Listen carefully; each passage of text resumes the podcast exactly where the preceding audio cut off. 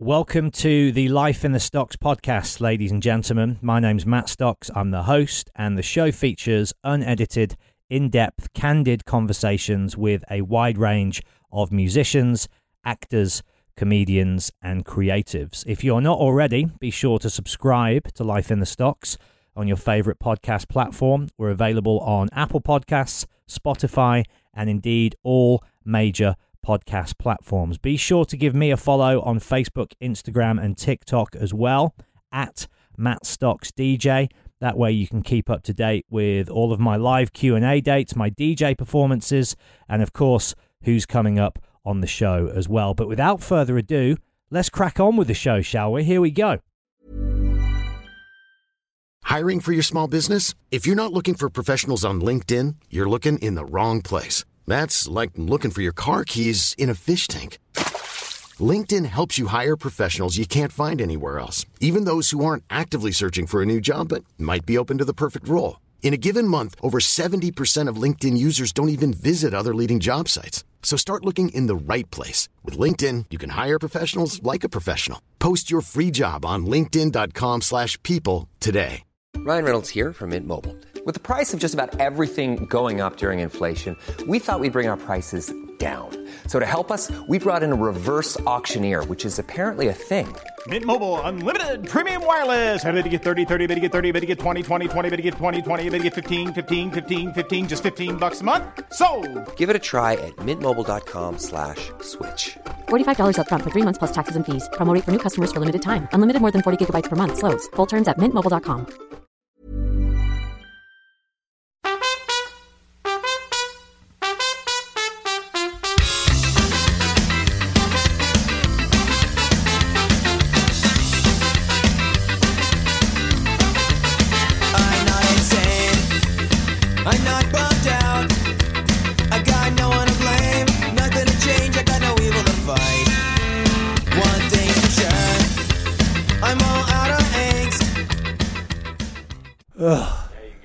right. All right.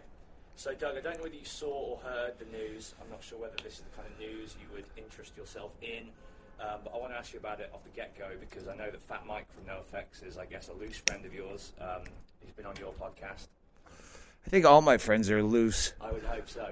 And I mean, he- you got 20 years, of, 28 years of doing this. Yeah, you have a lot of friends everywhere you go.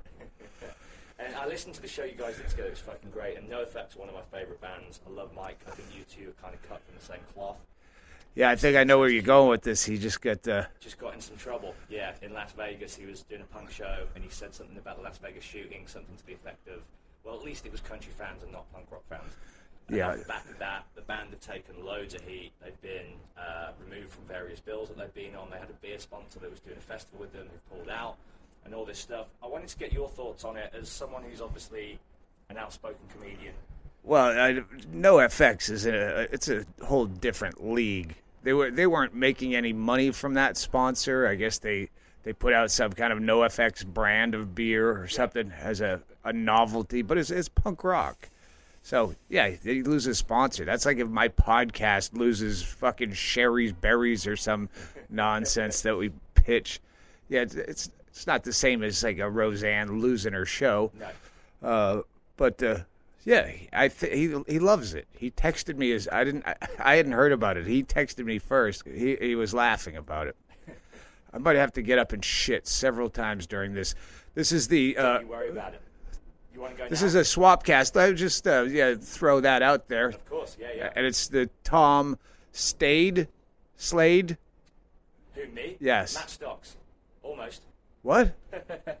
Who, wha- What? Like, Say who- it again. Who cleared this? Matt Stocks and my podcast. Matt Stocks. Life in the Stocks. all right. But do you think we're in a stifling environment right now? Do you think that it's Yeah, if you were a young comic, sure. If I didn't already have a fan base and I was just playing to, you know, fucking whoever shows up at the comedy club, I was gonna say jonglers, but I heard there are no more. That was like. Fuck, I didn't know that. yeah. Do you do stand up? I just did my first show three weeks ago in Venice Beach at Club Oh, shit. And um, I was out there on holiday. I've been writing and meaning to do it for a long time. And I met a comedian and he offered to put me on. And I thought, if not now, never. So I gave it a go. How long has your podcast been going? Uh, 18 months. All right. So I chat to musicians, comedians, actors, anyone in the sort of creative field. But um, yeah, I did my first show. I got drunk as fuck to kind of take the nerves off. And uh, the promoter gave me nine out of ten. He said I was a natural, and, but I guess maybe it was beginner's luck. Like, it was, did you find that the first time you got on stage? Yeah, people root for you. Yeah. yeah, the, Yeah. the the other comics are rooting for you your first time. After that, they've heard it. Yeah. Uh, Yeah, here we go again. so so yeah. Well, if your second time will be over here. You won't be in Venice Beach, so it'll be like a brand new thing for you. I almost did one in Australia as well. That was going to be my first show because I was out there for a month, and I assume you've toured down there a lot. Like Australians are some of the funniest motherfuckers on earth. Yes. Like, Yeah, yeah, they're they're they're, they're quite gifted. Most of the most of the guys I knew over here that people would say, "Who's your favorite uh, UK comedians?" and I'd name off, and I realize I'm naming all Australian comedians who live here now. But uh, you know so Jim Jeffries. yeah, I know Jim Jeffries. Yeah, Uh, I went to see him record his show live down in right. the studio. It's fucking great. And he's another one I think who, I guess, like yourself over the years, has maybe caught flack for things they've said. Um, there was a funny incident in Ireland I was reading about with you, where you said that the reason a lot of Irish guys are paedophiles is because the Irish women are so ugly. yeah. Uh, Irish women are too ugly to rape was the headline in the tabloids. So did you catch some heat for that? Yeah, I got uh, yeah, I got extra shows billed, and they took me off all the mixed bill shows, and No just such thing bad publicity, right? Right. Yeah, no, if Hennigan went straight in and turned that. It would have been just some unknown comic got booed at a fucking show no one knows about in Kilkenny. He turned into front page tabloid headlines. I love it. And that's the kind of guy you want on your side. Yes. Right. Yeah, so that's why I think with all this, uh, you know, oh, it's a new PC world and you can't say this and you can't say that. You can't. I can. I love it. I can fucking, yeah, I'll thrive in this in this climate. revel in it. So do you ever, when you're writing like routines, do you ever think, oh, I can't put that in, that's too much? No. No? No, I think I can't put that in. That's too boring or too self-involved. It's not offensive enough. Well, it's too. You know, it's, hey, I'm talking about me too. I, I have to I have to hit a new topic here and there, but uh, no, I, I I I look for those things. But that's what that's what comics laugh at in the green room is the darkest shit. And if that's what we laugh at, you know, behind closed doors, is the same shit all these people are getting fired for. Do you think that comedy is still a free arena in that sense then? Because musicians seem to get heat all the time. Whatever they say, whatever they do, there's like a shitstorm surrounding them. Do you think comics are still allowed that free reign because it's the, the art form and it's meant to be if if you allow yourself that free reign, if and if you're a, a I don't want to say true comic like uh, you know holier than thou, but if if you're not if you're just doing stand up comedy, you're only working for yourself. No one can fire you except the ticket buyers, Yeah.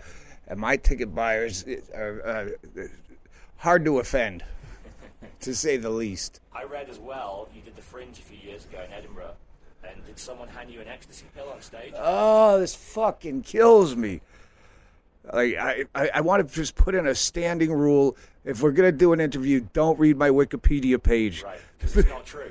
Well, no, I've done fucking shitloads of drugs on stage, and why they would just include one time I did ecstasy on stage. I've no, I've done tons of fucking drugs on stage. Do you find that you can't perform under any drug? Like, is there one that just doesn't sit hand in hand with comedy? Uh, hallucinogens. uh, I've tried. The only time I get away with it is when I took hallucinogens right before I went on stage. So so at that kicks in as you get 45 up. minute mark, it's kicking in, and uh, I'm telling people, all right, at some point, you're going to see my fucking head go a little bit sideways. And that's when I know I better rap towards a closer. sprint towards the finish line. Yeah, cocaine is uh, good medicinally. I mean, you don't want to go on a fucking crazy fucking jag. You know, you you want your tongue to be able to keep up with your thoughts. Yeah, yeah, yeah. Uh, but yeah, when I used to have to do some sometimes three shows on a Saturday back in the comedy club days, yeah, a medicinal bump before that third show is might be all that gets you through. Uh, and ecstasy, I've done a few times that it's it's fun because you know I have such a awful angry delivery had to do it with that permagrin s- smile plastered across your face. You're talking about fucking dead kids or something. Yeah, yeah, yeah. there was a bit in the um, the No Place Like Home uh, special which I watched the other night, and you're talking there about how I guess the last minority who have no one defending them are insane people, crazy people, mentally, Yeah. mentally unwell people. And it was a really interesting observation. Like my mum's got manic depression, and I've grown up with it, and she used to have to get like sectioned a lot. And I've been exposed to real crazy. People. They still use that expression over here, manic depression. yeah. Oh, How about you guys? bipolar. Bipolar. Yeah, they switch. They switch them up. Switch it up. Yeah. And it's a fucking true observation, isn't it? Like you can get in trouble for calling someone, say, a retard or something like that, but you can say anything about a crazy person and no one comes to their defense. Oh yeah, yeah. If if PC Comics all had to take every, know, oh that guy's a lunatic. Yeah. yeah, that that movie was crazy. This is fucking nuts. It's yeah. If you took all those words out of your, you, you wouldn't be talking too much. And you also said that smokers are the people that get the frontline interaction with those people. Now the bans are in place. I was just in Hollywood the other week, and if you're on Hollywood or Sunset Boulevard smoking outside, you're going to get at least a dozen absolute freaks coming up to you, aren't you?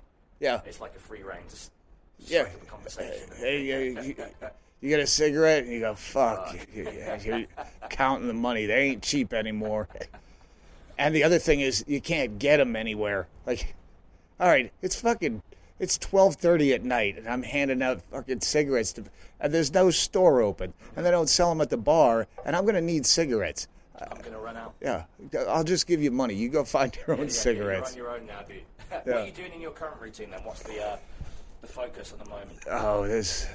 I don't give away the set list. Right, okay. It's it's nothing out of the ordinary. Yeah, yeah. I didn't go soft. How Yeah, it's yeah, Yeah, it, yeah. It, it'll it, it'll be everything that other comics can't say. Tell a lot of that. Your new book. Uh, yeah, it's fucking road stories. The first one had a an angle. This one has a vague through line with a, a bunch of war stories from decades on the road. So yeah, it's it's a lot more fun. There's still some suicides in there, and Did you read NoFX' book?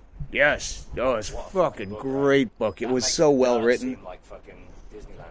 Yeah, and, and it's so because it includes all the band, and so one guy will tell a story, and then the, the other band members go, and that didn't happen. I never stole jewelry out of her fucking. That's bullshit.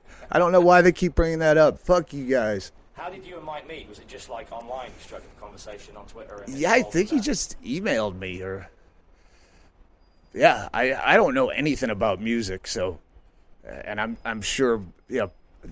Uh, I'm sure what they play is nothing I'd listen to. You'd be the first person to tell like that as well. Well, I don't. Yeah, I probably did, uh, but uh, no offense, I just don't listen to music really. Full stop. Like you don't listen to anything. Uh, if I'm, you know, tripping or modeling, Or modelling. modeling, like a fucking sad at night, drunk, Yeah, yeah. throw on some fucking. What would be your go-to? Wallowing in self-misery music. Oh well, I get. I have an iPod that. That's got a you know a little bit of everything that nobody likes. Uh, Warren Zevon's version of "Back in the High Life Again." That's a fucking crusher. It's really. Oh god damn it! I'm gonna have to get a new ashtray. We, we've got a whole. Yeah, we got a hole. Oh, no. We got a leaker. Seal has been breached. Well, can I ask you, what did you think about what happened with Louis? Oh, uh, I, I I don't know. I, I, I knew that that was his proclivity from decades ago, but I knew it was always consensual. Yeah. I had a friend that came up to my room and after a festival saying, "I just watched Louis C.K. jerk off in a ladies' room." I go, "What?" She goes, "Yeah." He asked me if I I was into it, and I said, "Sure." I I thought it was funny. so I oh hey, that's what he's into. Do you think his career will suffer long term? He could go back on stage right now and you know play across the street from me and sell 10 times more tickets than me if he chose to. Because again it's, stand-up comedy. Well he, he's you know, the only people that can fire him are ticket buyers. And uh, the audience is still there. yeah you want to get Hey, a new ki- one? yeah, will you grab? There's a, a another water bottle in there, with- empty above the toilet. Will you uh, fill it half full of water? I'll get to that later. Sorry, I've been fucking sick as a dog. I shit myself. What, what's it been? Fucking- Food or oh, nah, I, I showed up sick, and then I had the fucking fever sweats the whole first 24 hours. I stayed in bed and sweated through comforters and. Uh, oh no! I need the empty one. I need a new ashtray. That one's got a oh. hole in it, and we're spilling fucking tobacco juice everywhere. Like water. So, how did you start this podcast? So I used to work in radio, and what happens with radio now, I don't know if it's the same in the States, it's probably a bit different because I guess radio culture there is slightly more healthy, I think, because of car culture and the fact that everybody's always driving and listening to the radio still. And obviously with things like Sirius XM, they've adapted and, you know, progressed with the times, whereas in the UK, they just haven't done that. They had the DAB revolution where they thought that was going to change it all and everyone's going to get DAB radios, and then that didn't take off, and so all It, stations... it, what? Hang on. DAB is that satellite? yeah, like a digital radio, but over here it just, for whatever reason, just didn't I was going to ask about that. it was meant to be the new thing, like I guess color TV was, and then it just didn't turn out that way. So stations were closing down left, right, and centre. And I decided, rather than go get a new job at a new radio station and then a year later lose a job, I'll go out on my own, set up shop, and, and start doing this. So, so What far, what good. what type of radio were you doing? It was a rock radio station, so it was uh, mainly new music I played. I did like an evening show and would just interview everyone from kind of Nikki Sixx to Slash to new bands, Alice Cooper. All right, so it had a talk element, Yeah, yeah, always. And, and you had somewhat of a, a in, ingrained fan base of your own. yeah, there was uh, at the think at the peak there was probably about 180,000 a week tuning in, so it's pretty good. Oh, nice. And so far, this is on about 190,000 How often do you do it? once a week. All right. So this will be going out Monday, All right. straight up. And um, yeah, man, I'm excited to be here and hang out. Thanks for having me on Yeah. podcast. yeah. let- Let's pause for a second. Yeah, do you want me to hold the mic? Yeah. I don't know. I called this guy Tom on the air. Got the wrong memo. Oh, we have two others. I'll leave you guys alone then. Yes. Okay, great. Thanks, buddy. Thanks. So is this the Doug Stanhope special? Yeah, that's a. Yeah, that's the usual That's the leveler right there. vodka, soda, splash of grapefruit. Probably not the best thing for my guts right now, but Take your chances. So how did you, how did you and Bingo meet, Doug? uh, uh, we met after a show, and she uh, she was a caretaker for like, this kind of Helen Keller dude, cere- cerebral palsy. Who was at the show too? Yeah, she would take him to the comedy club, even though he couldn't uh, hear or speak. But he would, if people were laughing around him, he would laugh. Yeah, Yeah, yeah, and he'd laugh completely inappropriately. He'd go so. Uh, so I was at the mall today, and I went into Sears. No, like oh Jesus. So uh, so I met her after the show, and we hung out for the weekend, and then a few years later, she randomly got in touch. Oh, so there was like a, a big interlude. Yeah, it was just a yeah, it was a normal comic audience relations. Yeah, you know. yeah. And she's okay now. Yeah, I mean, she's. You wouldn't want her flying a plane or anything. But she, she's well in herself. yes, uh, you know, the, the mental illness, you know, she was very poorly medicated when we got together on a permanent basis, but it was hilarious. And uh, then she had a almost yeah, a year and a half ago, she had a, a freak seizure and fell down some cement steps and had a, a you know smashed her head open, traumatic brain injury, coma, and don't know if she's gonna live or die. How she in a coma for? She was in a coma for a week and then in a hospital and rehabs for a month. But yeah, she, she, she's back and She's back yeah, singing and dancing and walking and talking and back to retarded right where she started. That's my that's my go-to line. You did a bit in the No Place Like Home. I think it was the No Place Like Home one. It might have been the Beer Hall Putsch where you were saying about how when she had to go and meet with her counsellor, I guess, she'd have to go past a gun store and then a bar, and then it would be there all like a U Yeah, yeah. You, you pass the VFW hall, the Second Amendment gun shop, the uh, Beast Brewery, and then go through a And tinted door that was right. well, it was the acronym of the place she goes to for mental health care called themselves Community Intervention Associates. So I had CIA marked on the door where she went in and she talked to. There was no doc, actual doctor because we're so remote. She talked via Skype to a RN or an LPN or some kind of fucking nurse. So she's talking to a TV set that's talking back to her. And after I did that bit, within short short time they changed it to CHA. Did they really? Yep. I love it. So Yes, I take attitude. full fucking responsibility for that. It's a small town. They don't, if I put that out, yeah, s- they're gonna hear about it. It's gonna get back to them. Is the champ still around? Is he still? Champ died. Oh, Jake. LaMotta died. Yep. Uh, did not have him in the death pool, but a lot of people did. But a lot of people had him for many years. I think it was like '94 when he, which is pretty. That's some longevity for a boxer. For a, taken that many fucking hits. Yep. Yep. And you went and saw him do that play. yeah, and that again, small town. That got back to his wife.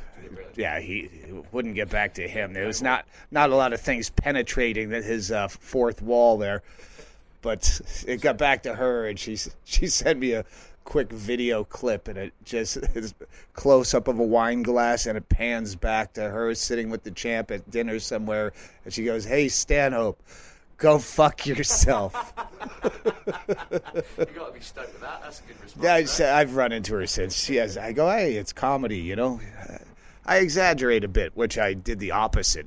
played it down it's. Yeah, yeah, and, the specific joke that I used that he kept repeating that he forgot he repeated. He went on Opie and Anthony. Uh, not long after that came out. Yeah, it's like the, you know, they were Howard Stern rivals, but they were a big show and national. And he was on there promoting that same play in New York and did the exact same joke f- four times in like 26 minutes. And then the fourth time he said, uh, Did I already tell that one? and Jimmy Norton was the sidekick, and he goes, Don't worry, champ, it gets funnier every time. Cheers, dude. Cheers. Great to meet you. Yeah. Um, so you and Joe Rogan, you go way back, right? Yeah, we go back to, jeez, probably met him in the late late 90s. I think he was still on NewsRadio uh, when I met him. So, yeah. And you used to do a show together, right? You was- as we know it was called the Man Show, and it, Man Show.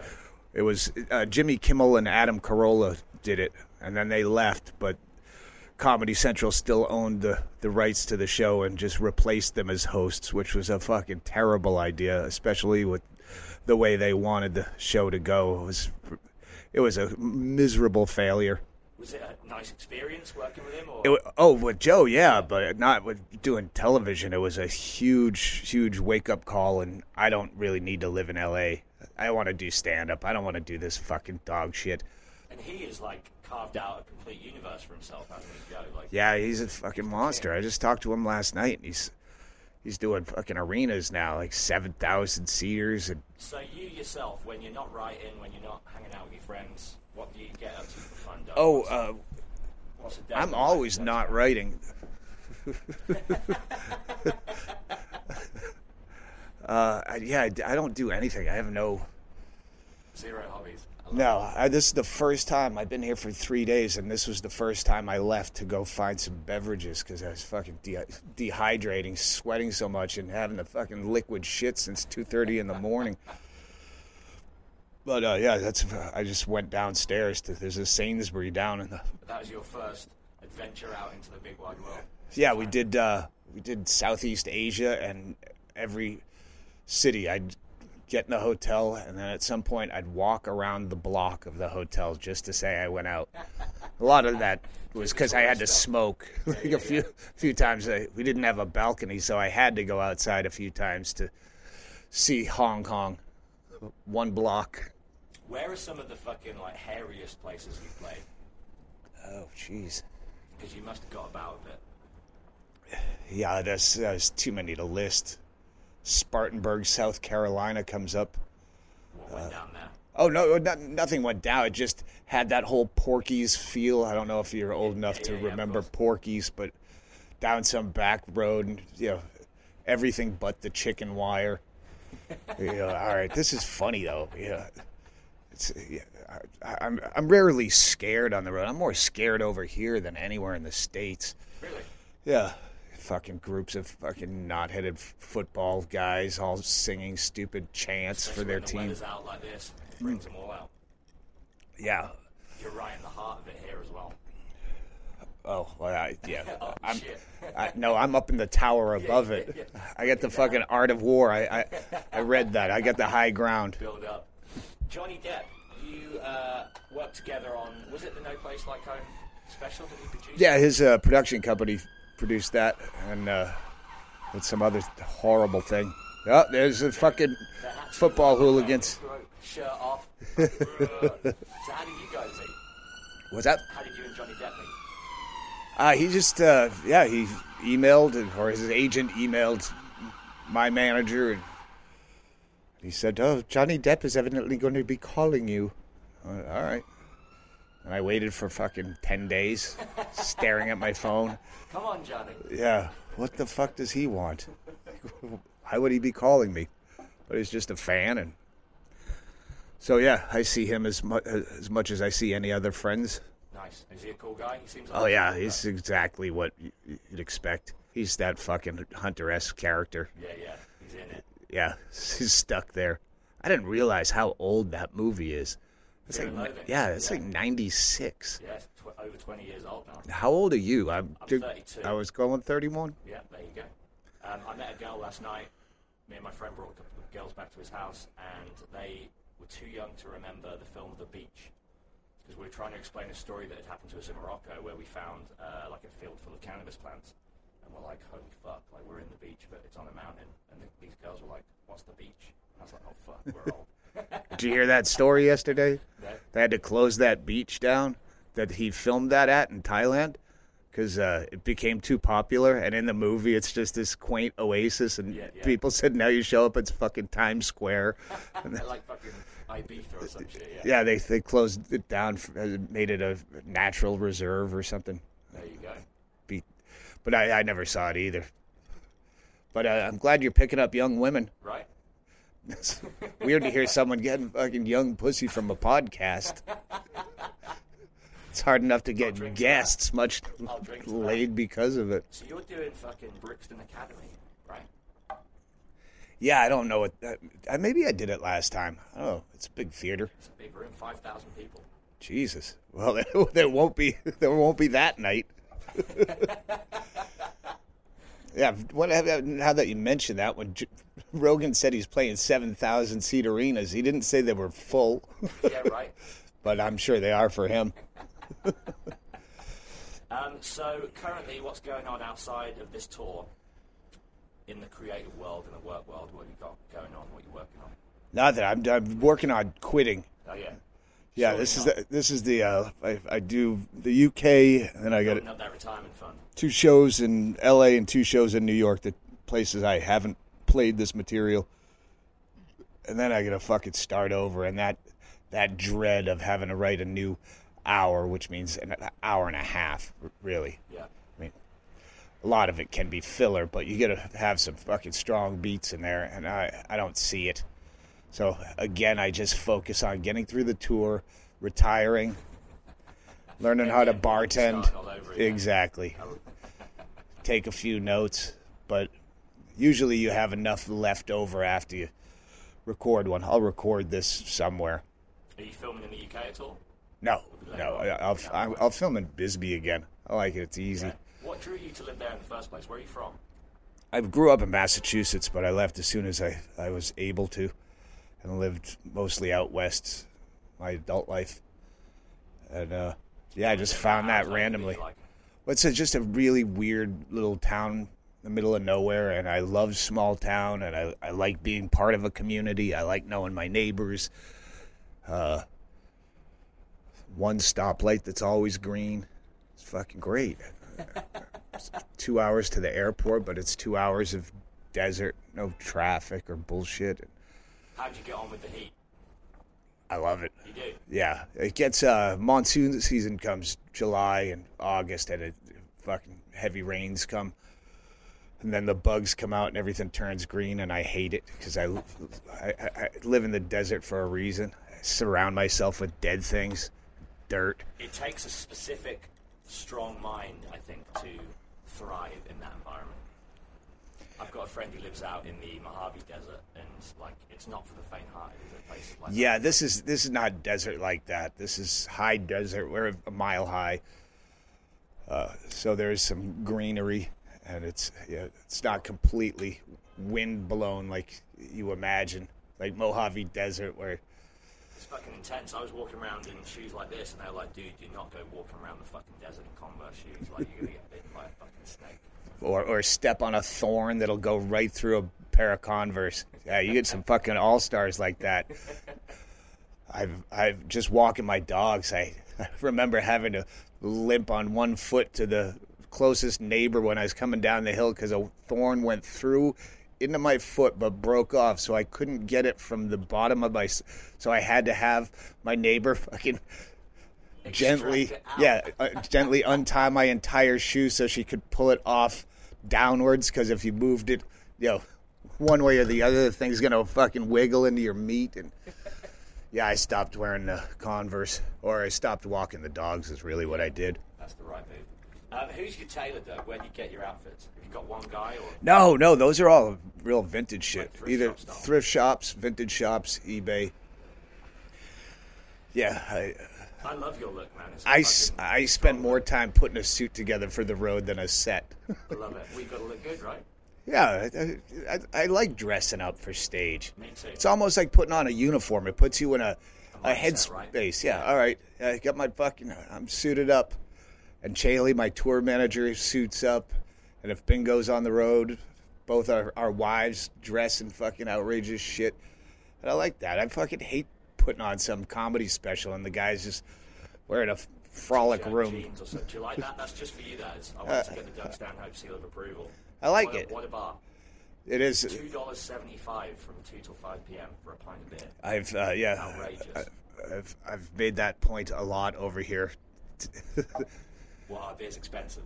all, all your alcohol is fucking crazy expensive. In well, a handle, yeah, which is the big plastic jug, the 1.75 milliliter Yep. of vodka at our grocery store is nine dollars, and that's that's 60 shots. Yeah. Well, you don't measure shots in America. That's what I love. Like, there's no need to ever ask for a double in the states because it's just Free it's pour. Like quadruple anyway. And obviously because when you drink in the UK and you're out in the bar, they do measure. So not only is it expensive, but you're getting fucked all booze as well. And they charge you for a mixer. Yep. Even a soda. Yeah, they charge you separately. so then you have to have three drinks because you have so much mixer left over. You don't want to leave it on the table. Then it offsets by a bit, so then you're going to get another fucking sh- shot, and then, oh, another bottle. It's a fucking deadly uh, cycle, sir. Are you still laying off the Jägermeister? Yeah, well, I, I, I started drinking cocktails instead of beer. So you don't want to do sh- shots of well. liquor while you're drinking liquor. Just doesn't make sense. If you're looking for plump lips that last, you need to know about Juvederm lip fillers. With Juvederm Volbella XC and Juvederm Ultra XC, your lip look, whether it's subtle or bold, can last up to one full year with optimal treatment and no additional maintenance. Find a licensed specialist and see if it's right for you at juvederm.com today. That's J U V E D E R M.com. Add fullness to lips in adults over 21 with Juvederm Volbella XC or Juvederm Ultra XC. Do not use if you have severe allergies or a history of severe allergic reactions, or if you're allergic to lidocaine or the proteins used in Juvederm. Tell your doctor if you have a history of scarring or taking medicines that decrease the body's immune response or that can prolong bleeding. Common side effects include injection site redness, swelling, pain, tenderness, firmness, lumps, bumps, bruising, discoloration, or itching. As with all fillers, there's a rare risk of unintentional injection into a blood vessel, which can cause vision abnormalities, blindness, stroke, temporary scabs, or scarring. For full important safety information, visit juvederm.com. I'm Sandra, and I'm just the professional your small business was looking for. But you didn't hire me because you didn't use LinkedIn jobs. LinkedIn has professionals you can't find anywhere else, including those who aren't actively looking for a new job but might be open to the perfect role, like me.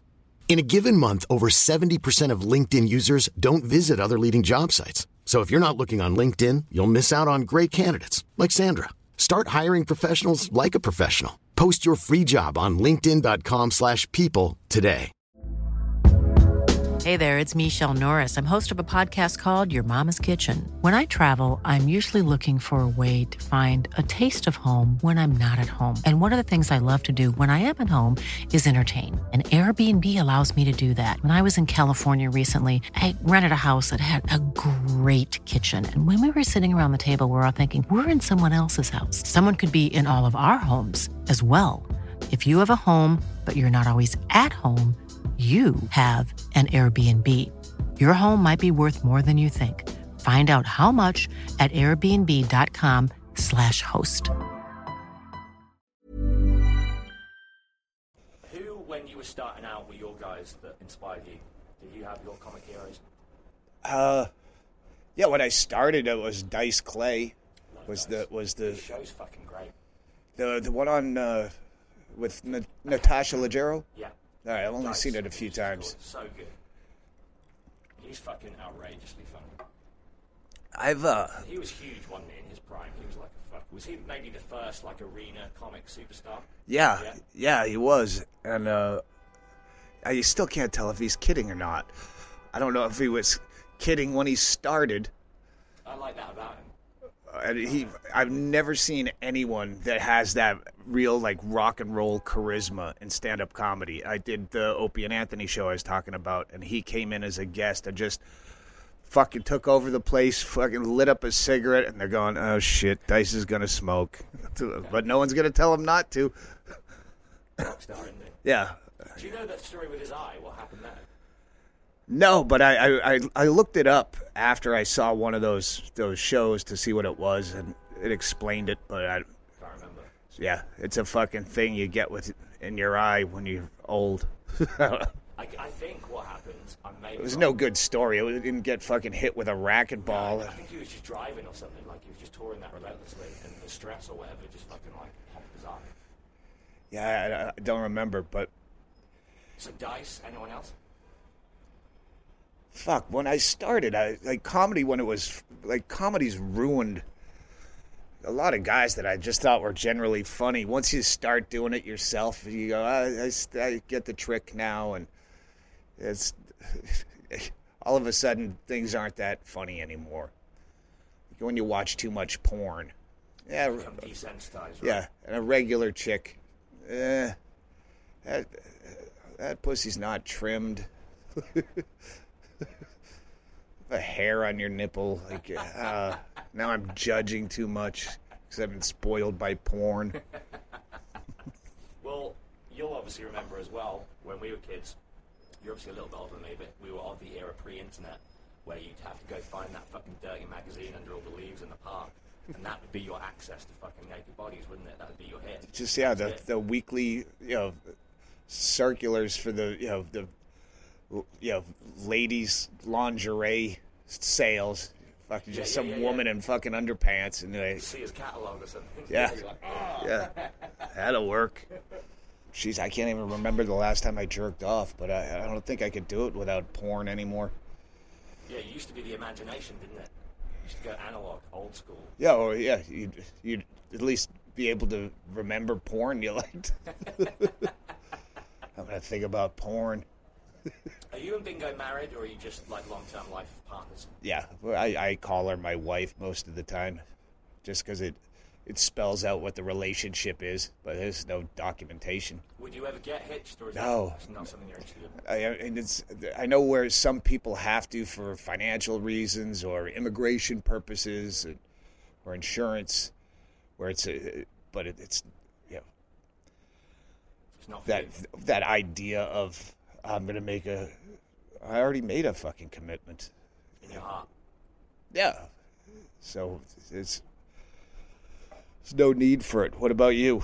Uh, no, I, I recently broke up with a long-term girlfriend, and she moved on very quickly. Got a new Did you do boyfriend. material about it? Your first Uh, set? Yeah, yeah. So, to give you a brief snapshot, I went to Australia after we broke up to sort of, you know, go and restart, as it were, and try and get lucky down under. And my first Girl night- with a tan. way worse. My first night out in Australia, I was sexually assaulted by a dwarf, and a male dwarf at that. So I do a whole bit about that, where I went out there to try and you know seek and conquer, and the only action I got was a fucking grope from a dwarf. I was like, I don't know what the PC term is for them. Maybe it's small people, but I'm going to call them. I, I think dwarf is still uh, in play. It is. I think it's yeah because they have midget that they're against, so they can only refute so many labels. Person is way more derogatory. Like, And too vague. Yeah. Michael J. Fox is a little person, but he doesn't want to be known as a dwarf. a lot of comedians started because of a breakup. That's what drove them to stage. My first time, which I don't really count, was uh, a year before the what I count as a, my first time. But I went up drunk at an open mic and I had all these jokes. My marriage had just ended, and I've, like I, I looked like I was fucking 16 years old. So I'm trying to do old man bitter divorce material, and everyone's just staring at me like I'm Fresh out of high school. like I'm copying someone else's act that I saw in the Catskills. Did you find it hard at the start to find your voice? And when did that voice, when did like the Doug Stanhope character that we know, when did that form and come into play? Ah, that was just over time. It was. Yeah, yeah, you just as you age, like that's what the, the dice problem was. Like he had a character that he was kind of locked into. Yeah. and you can only go s- so many ways with I put my shoe in her pussy and her ass fell out. There's only so many holes and parts and Only so many offensive nursery rhymes Yeah. yeah. Uh, so I just yeah, I, when I started, I talked about what I knew, jerking off and trying to get laid, and, and then it became angrier as people tend to get as they age. More of life's secrets are revealed to you, and they're not good. Yeah. Start talking about that stuff, and I gotta say, dude, the bit that you did about your mum was so raw and fantastic, um, and real. Yeah, it took a long time to get that right, but I knew while she was killing herself that I would get some strong material out of this, which is one of those sad, sickening realities of comedy. If you're self-aware at all, you go, "All right, I, I'm already trying to write some bits here, and she's still breathing." Putting a mirror under her nose to see if she's dead, and I already got three punchlines. Was she someone that you had a great relationship with, though? And was she someone who, I guess, inspired that comic personality? Was she someone who was funny and Well, yeah, she was. Uh, dark? And, yeah, fairly caustic. She wasn't nearly as dark as I became. Yeah, this this student becomes the master. yeah, yeah. But growing up, yeah, she's, I mean, uh, like terrible mother things, like letting us smoke cigarettes and read fucking Hustler magazine, which is probably why I'm so desensitized. and fucking asexual now. Yeah, I was jerking off to fucking s- spread fucking beavers. And other people were still jerking off to the. Yeah, yeah they're, they're still looking at the Sears catalog, and I got a fucking Hustler magazine. What about your dad? Did you have a good relationship with him? Yeah, he was a, he was a soft touch. He was 20 years older than my mother, 18 years older, and uh, just a nice guy. Just a big fat sweetheart. Didn't really have any range of emotions. He was just, "How you doing, guy? Good to see you." Yeah, I've never belly laughed in his life. Swore he uh, he had never been in love and didn't know what that means. Like, uh, but he thought I really thought your mother only divorced me because it was a popular thing to do at the time. And when I asked her about that, she goes, "Yeah, that's true. Divorce was the big thing, like Mad Men era, you know, early '70s. Yeah, yeah. I want a divorce, Russell. And do you have brothers and sisters? I just have one brother. One brother. Yeah, a bit older. Are you guys close? Mm-hmm. No, not anymore. But that's fine. Life's too short to surround yourself with people who don't fucking laugh at the joke. And you don't get to pick your family, do you? So it's like, Yeah, no, I don't understand that. People who, well, it's my family. Well, then get rid of them. If they're fucking assholes, all you do is bitch about them. You have no. It's not, you know, fucking caveman days where someone's gonna, you know, tied to them for life. yeah, yeah. tan the hide for winter shoes. Yeah, I mean, you needed a family unit, you know, to survive. Gather a shit, yeah. Yeah, now it's just a fucking expense. I'm getting married, and you have to come out. You, you better take the time off because you're to be my, you know, best lady or whatever. And what are we going to wear? And it's a big pain in the ass. I'm at that age now where everyone I know is getting married. Well, I'm actually now at the age where everyone is married and is now popping out kids. And you're like, fuck. Yeah, Did fucking Glenn? Wool was here last night. No, no, no. I got a vasectomy. I was, Did you cut yourself out of the game? huh? yeah, I had, uh, had to have an abortion where I thought that I was blowing stale seed. Like I never knocked anyone up, so I wasn't worried about it. I just assumed, your swimmers were weak. Yeah. yeah, the fucking alcohol and the cigarettes and the occasional drug use has fucking killed all my sperm. And then, oops, I was wrong. So she got an abortion. I get a vasectomy right afterwards. Never looked back. And what's your favorite drug, Doug? I guess I, I uh, never do drugs anymore. Almost never. But I think ecstasy would be the one, even though the come down is so hard. Yeah, it's brutal, but that high's so good. Yeah, yeah. It's if you get clean stuff. That's a problem. You can't count on it. You don't know who- made it. Back when it was you know, pharmaceutical, yeah, you knew how much to take, what it was made of, what it's going to do, how long it's going to last. But uh, mushrooms as well, like, but yeah, that's the Mushrooms that's the o-. That's opposite. favorite it's right the it's the hardest come on. Yeah. Like, ah, fuck, I don't want to puke. Like, just puking It's is so being on a bad. intense, like merry-go-round, like fairground ride, isn't it?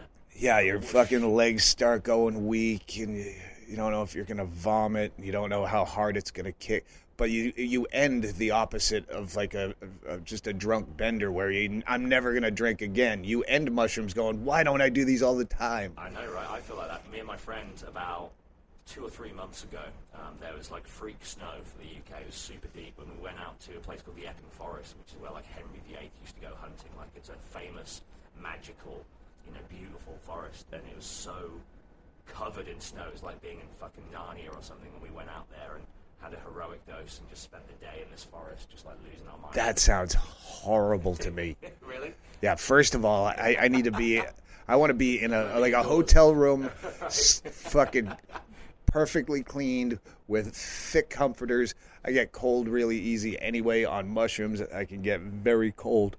Yeah, I want to be wrapped up in a comforter, giggling. Fucking snow? No. No. For me, though, when you're in nature on mushrooms, that's like the ultimate hit. I find. Yeah, but I feel like that just going out in my backyard. Like that, all of a sudden, it's a brand new nature. Yeah, I, I stare at a fucking branch. There's a bug crawling on a fucking picker bush, and I stare at that, and it feels like I'm in National Geographic. Right on. And the comforter's just a few feet away in, inside. Um, one thing I want to ask you about is Charlie Brooker. That was how I was introduced to you. I think a lot of people in the UK discovered you through the newswipe segments you would do. Um, how did he become aware of you, and how did that relationship? I don't know. I, someone got a hold of my manager years ago when he was doing screen screen wipe. Yep. said, "Oh, you're gonna film this thing. Just come down to the theater at you know one o'clock, and they're going to ask you a bunch of questions about current events and say whatever." So I did that, and they edited it down to make it look like I was funny. Or was probably an hour of unfunny for the three minutes they pulled. Would you just riff for fucking ages? And then Yeah, I was sitting in a theater seat, and uh, It was the highlight of the show for me. I fucking loved it. Uh, but yeah, that's when Weekly Wipe started and News Wipe, and then they'd come over to Bisbee and we'd film there at the on the airport You'd runway. chair? Yeah.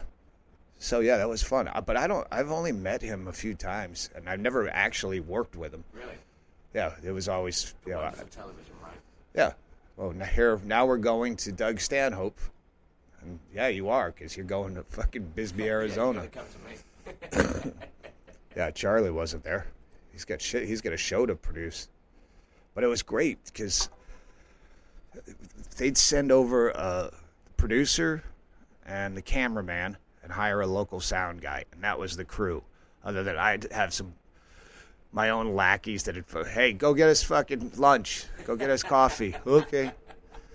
But yeah, a, a U.S. production doing the same thing. You'd have fucking 26 people there, all for no reason. They can't really explain their jobs, but some fucking union thing that they have to have 26 people. Just Health and safety official. Like, some fucking yeah. like all all the TV I've done over here. I did a pilot that didn't go anywhere, but it was the same thing. It was just skeleton crew, and it worked so much better. It's like Gorilla. Yeah, punk rock. Yeah, And you as well. You signed to Roadrunner Records for their comedy faction, didn't you, for a for a time? And not being a guy who's obviously into music, they are like such an institution of rock. Like they're one of the most, I guess, seminal here you keep talking. Labels. I'll set it up. so they had Slipknot, Korn, all those kind of like big nu metal bands, Machine Head, and then yeah, they set up a comedy wing. St- that was Roadrunner. First signing, right? I, I remember, I, I forget that was Roadrunner, but I remember when I signed to some, you know, label that had all these hardcore bands. Yeah. First of all, I don't know bands. Yeah, yeah. Uh, I know of them, but uh, they would uh, say, "Hey, how? So what's it like being on this label?" And I go, "What is it?" Those days are over. It's not like the the '70s where, you know, oh, You're on Atlantic with Led yeah. Zeppelin or some shit, yeah. yeah, who fucking looks at a label anymore? I, I, just because a bunch of hardcore bands, yeah, they have a bunch of fans, but they're not going to go, oh, there's a comic on Roadrunner? Let's listen to comedy. That doesn't fucking work like that. Did you not find then that you kind of picked up a lot of new fans through that? No. No. What a waste of time. Well, I mean, they, they still paid me. still worked out that way. So did you do? Was it just like a one live album? I think so. I don't know. I have uh, like I don't know, fifteen albums or something. I don't. And there, there's uh, you know comedy dynamics now. Yeah, they have like eight thousand comics. It's not like if you like one, you're gonna like all the rest. Yeah. But I, I yeah, I see their name more than anything when I watch Netflix, which is hard to do. It's hard to watch stand-up comedy and not worry that oh, I'm gonna absorb some of this. Like I could watch like Maria Bamford, no problem. At no point am I gonna start doing Maria Bamford jokes, thinking they're mine. It's safe, but like a Bill Burr, I don't want to fucking always have to think because I do anyway. Shit, have I heard that before? Did I think of that, or is that something like the worst? Is falling asleep to a, a comedy special and you go, So what? seeps into that Yeah. Yeah. wake up like I've got a new bit. But uh, yeah, I've I've called Bill, going, hey, do you do something about fucking rugby players not don't blow their heads off? Which I still swear I heard him do it. I I wanted it to be my idea. He goes, no, no. I think I heard you say it on a podcast. He was talking about how they they, they say uh, you know rugby's tougher than football because they don't wear pads. Yeah, do you see a fucking rugby player fucking blowing his fucking heart out so they can study his brains 20 years after he leaves the game?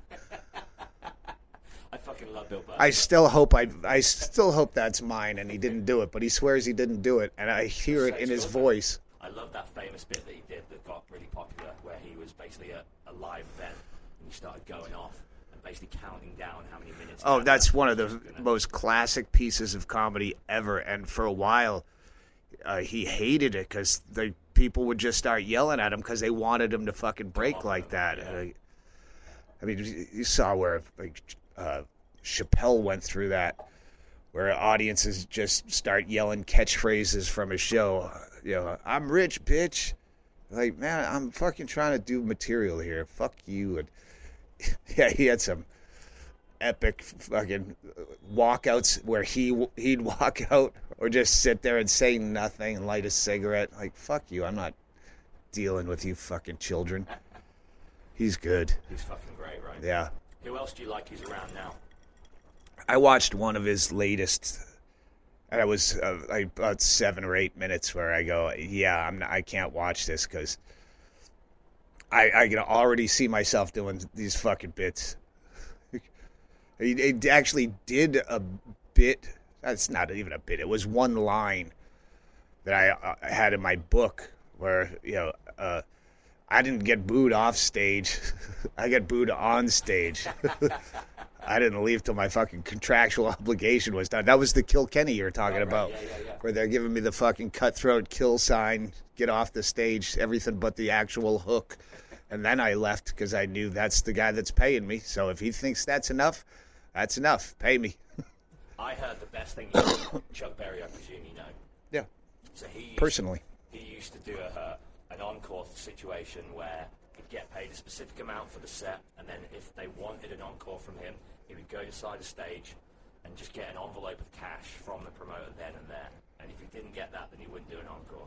Oh, I- gangsters that. Yeah, I, I, I just played someplace. I don't know if it was Chaley or Hennigan that was with me, but uh, he goes, "Remember this place? This was the Chuck Berry." And I go, "I have no idea what that means." Where he was so flaky and wasn't returning our calls to the point we didn't even know if the show's happening, and it seemed really sketchy. And we go, uh, "Yeah, we're not doing the show unless we get paid in cash up front." And he, that's why he calls it the Chuck, Berry. Ray Charles used to do a thing as well because he was obviously blind, where people would rip him off and they'd say, "Right, here's a hundred dollars for the show, Ray," and they'd give him a one dollar bill. So what he'd insist on is that he got paid in one dollar bills, however much it was, and he'd sit there and count it out, like to make sure that it was the right amount. That old school fucking era, like where there's no rules. You know, it was a fucking total hustle. Yeah. And it survived with the fittest, didn't it? Yeah, the, the fucking mafia clubs and the fucking Chitlin circuit, fucking people. Yeah, it's a whole lot of rip-offs going on. I've been very lucky. I've only been ripped off small change in a few times. So when you were starting out, was that era kind of done? Was it a bit more regulated and Yeah, I started after the like uh, the. I started in '90, and the '80s were known for uh, not getting ripped off so much as uh, getting paid in blow, which I worked. yeah, worked quite a bit because enough comics are cokeheads that. But other people are like, no, I don't want blow. I just got blow. There was a one nighter booker, just real small time in New Mexico when I started, but he was one of the few guys that had work around. You know, I lived in Vegas, so it's still, you know, it's like playing Western Australia. There's not too many outposts for fucking comedy. And this guy would book gigs, and then he'd have some excuse why he couldn't pay him. Uh, and it, there was legendary stories of comics going back to his house and taking his fucking VCR or TV for payment because he'd fucked him too many times. That's fucking like bailiffs are coming round. You owe. I read, I can't remember what I read or I heard, um, Robin Williams said that your character in the Louis show was for him the best, was it the best dialogue? Repres- representation of suicide or dialogue pertaining to suicide, something like that. what a huge compliment that must have been to get. Well, that was that's where you heard it because I did the bit that uh, I, it's nice to think that you know a comic who's influenced so many people that I might have influenced the great Robin Williams last moments of his career. Epic. Yeah, that was nice. Yeah, Louis would forward me. I'm not really close with Louis. Uh, Did he ever watch you to, did he ever ask you, sorry, to watch him jerk off? no, no. I, I I asked him. he said, no, but I'll I said I did, well. I did not in a sexual way. I just wanted him to keep an eye on me in case I did anything weird. Started jerking off to something too dark on that YouPorn. No, uh, no. I in my book there's a picture of me pulling my dick out in front of Louis C.K. Yeah, I have way too way too large of a Me Too chunk in my act where I got to whittle it down to all right. What's the most important? What's the you know least talked about but most necessary part of this bit because otherwise it's just be the whole routine.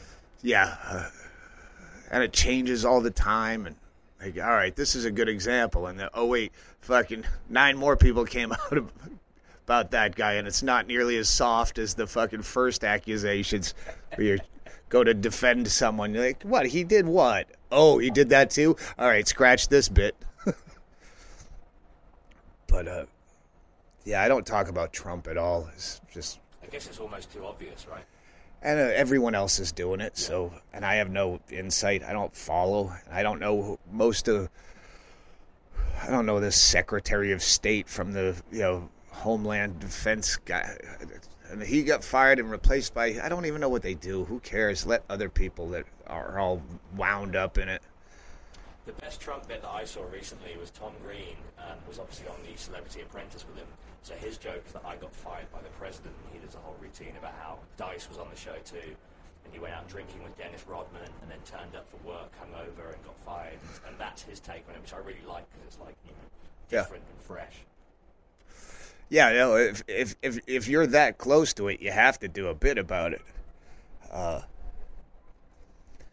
and yeah, he went out and got hammered with Dennis Rodman. You got to tell that story. Yeah, sure. Who's Jesus, the best drinker you've ever partied with?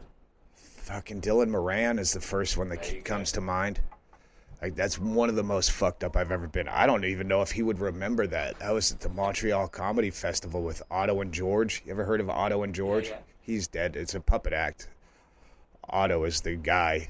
George was the puppet. I think the puppet still lives somewhere. He's out there. He's out of work, but he's out. Yeah, he's looking for a new guy. So what did you and Dylan get up to? Oh. I don't. Someone had blow. And we ended up in his room. I remember he was falling asleep On blow. with the cigarette. Like I have to keep picking it up and flicking it for him and shake it. Hey, you're gonna burn the fucking furniture, and or maybe that's why we went and found blow. Get him out of that. Anyway, I remember the sun coming up off his balcony, and uh, yeah, yeah, he was. Uh, A true Irish hellraiser. yeah, well, when we started doing Celebrity Death Pool, I I started checking out what's he doing now. But I I, I think he's one of those guys. I uh, again, I think that's the only time I ever p- cr- crossed paths with him. But I think he's one of those guys that probably binges and then fucking straightens up to do a movie, and then Ron White is the he's still the uh, icon. Ron White's just constantly cocktail in his hand, never slurs, never you know, misses a step. So yeah, he's as far as all time greats, He's the guy. still alive. What about Depp? You cut loose with him? Uh, yeah, yeah, he he can hold his own, but uh, he he holds night owl. It's, it's kind of like Dave Attell, who's sober now, but like I'd go stay at his house or one of his houses. Uh, oh yeah, he'll uh, he'll come over when when he wakes up. He's uh, yeah yeah fucking three in the morning. You're fucking half asleep on the couch. It's like, yeah, you want to do uh, do some shots? I'm like, ah, fuck. Okay, Johnny. Um, I guess we can wrap it. I think that's about an hour. You happy? You want to ask me anything? Yeah, well, it's, uh, I, I think it's too late. I think this is going to be a swap cast that's all about me. I hope so. It's the reason why you're on. Well, I'm assuming just like me, every one of your listeners already knows your shit. I've certainly like told stories about fucked up gnarly shit that's happened in my life. Now I'm working on making that funny. That's uh, yeah, that's what you do. But you already know how to like hold a mic and everything. Those those beginning stages where you you don't even know that. Uh, that's half the battle, and Well, you know how to talk. Like um, Q and A and hosting type stuff, compering. So I love being on stage and I love like addressing an audience. But obviously, when you're there to make people laugh, it's a whole new pressure, isn't it? Yeah, especially when they have expectations. Early on, you just, I mean, you don't even have to change your act because people are just coming to see comedy and you happen to be the guy. And if they saw you before, it's a very odd, you know, it's, it's A not. Yeah, now everybody's seen you before. They've heard the last shit and you can't come back till you have new shit. And the higher the ticket prices go, the higher the expectations. Yeah, I wish I could go back to unknown. I'd take the pay cut at this point. Do you really? I would, yeah. Do you think with someone like you as well, who's known for such a specific style, that there is almost that pressure to be that? And do you feel constrained by that? At all? No, not at all. If I if I want to talk about something, if, uh, I feel be like off topic for you, perhaps. You can go there. Yeah, I mean, uh, like, w- w- at- when Bingo, you know, was in the coma for a while. Yeah, I did a fucking ton of shit where you go, half these people don't give a fuck about my girlfriend, and I'm doing like fucking 22 minutes about, you know, uh, different aspects of what we went through, and yeah, I had to do it. Like I had to get it out of my system. That's what I was. You know, I was writing those jokes in a fucking ICU while she's got a you know tube in her neck, making her breathe. Uh, yeah, they they seemed funny at the time because I needed them to be funny at the time. And then yeah, I whittled that down to shorter bits, and then you know excised it completely. So, but I don't. I don't really care if people are bored if it's something I have to talk about. I guess that's the thing when musicians falter is when you start doing art for the audience. I think that's when you lose what makes you special and unique, right? Be true to thyself and just fucking. Yeah, if you if you let the audience dictate, you, you're always gonna. You set yourself you set yourself up for failure. Just in that, if you play to them and you suck, then you sold yourself out and you still have to deal with suck. If you do what you want to do and you you're proud of it and you sucked, fuck them. I'll fucking drink to that. All right, cheers. What a pleasure. Thank you. Thank you, sir.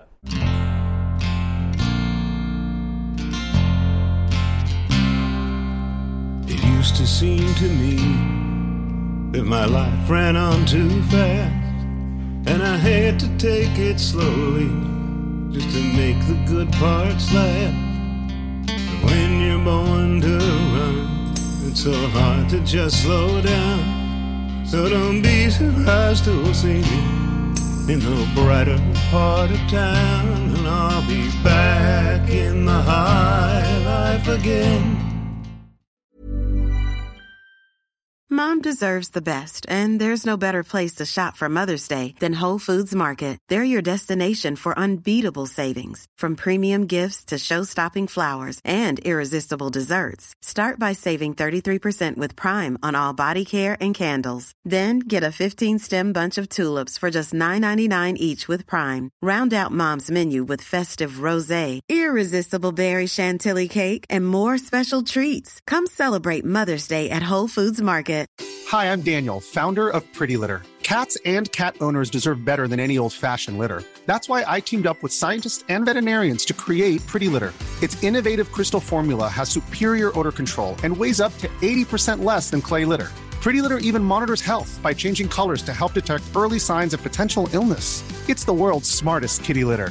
Go to prettylitter.com and use code ACAST for 20% off your first order and a free cat toy. Terms and conditions apply. See site for details.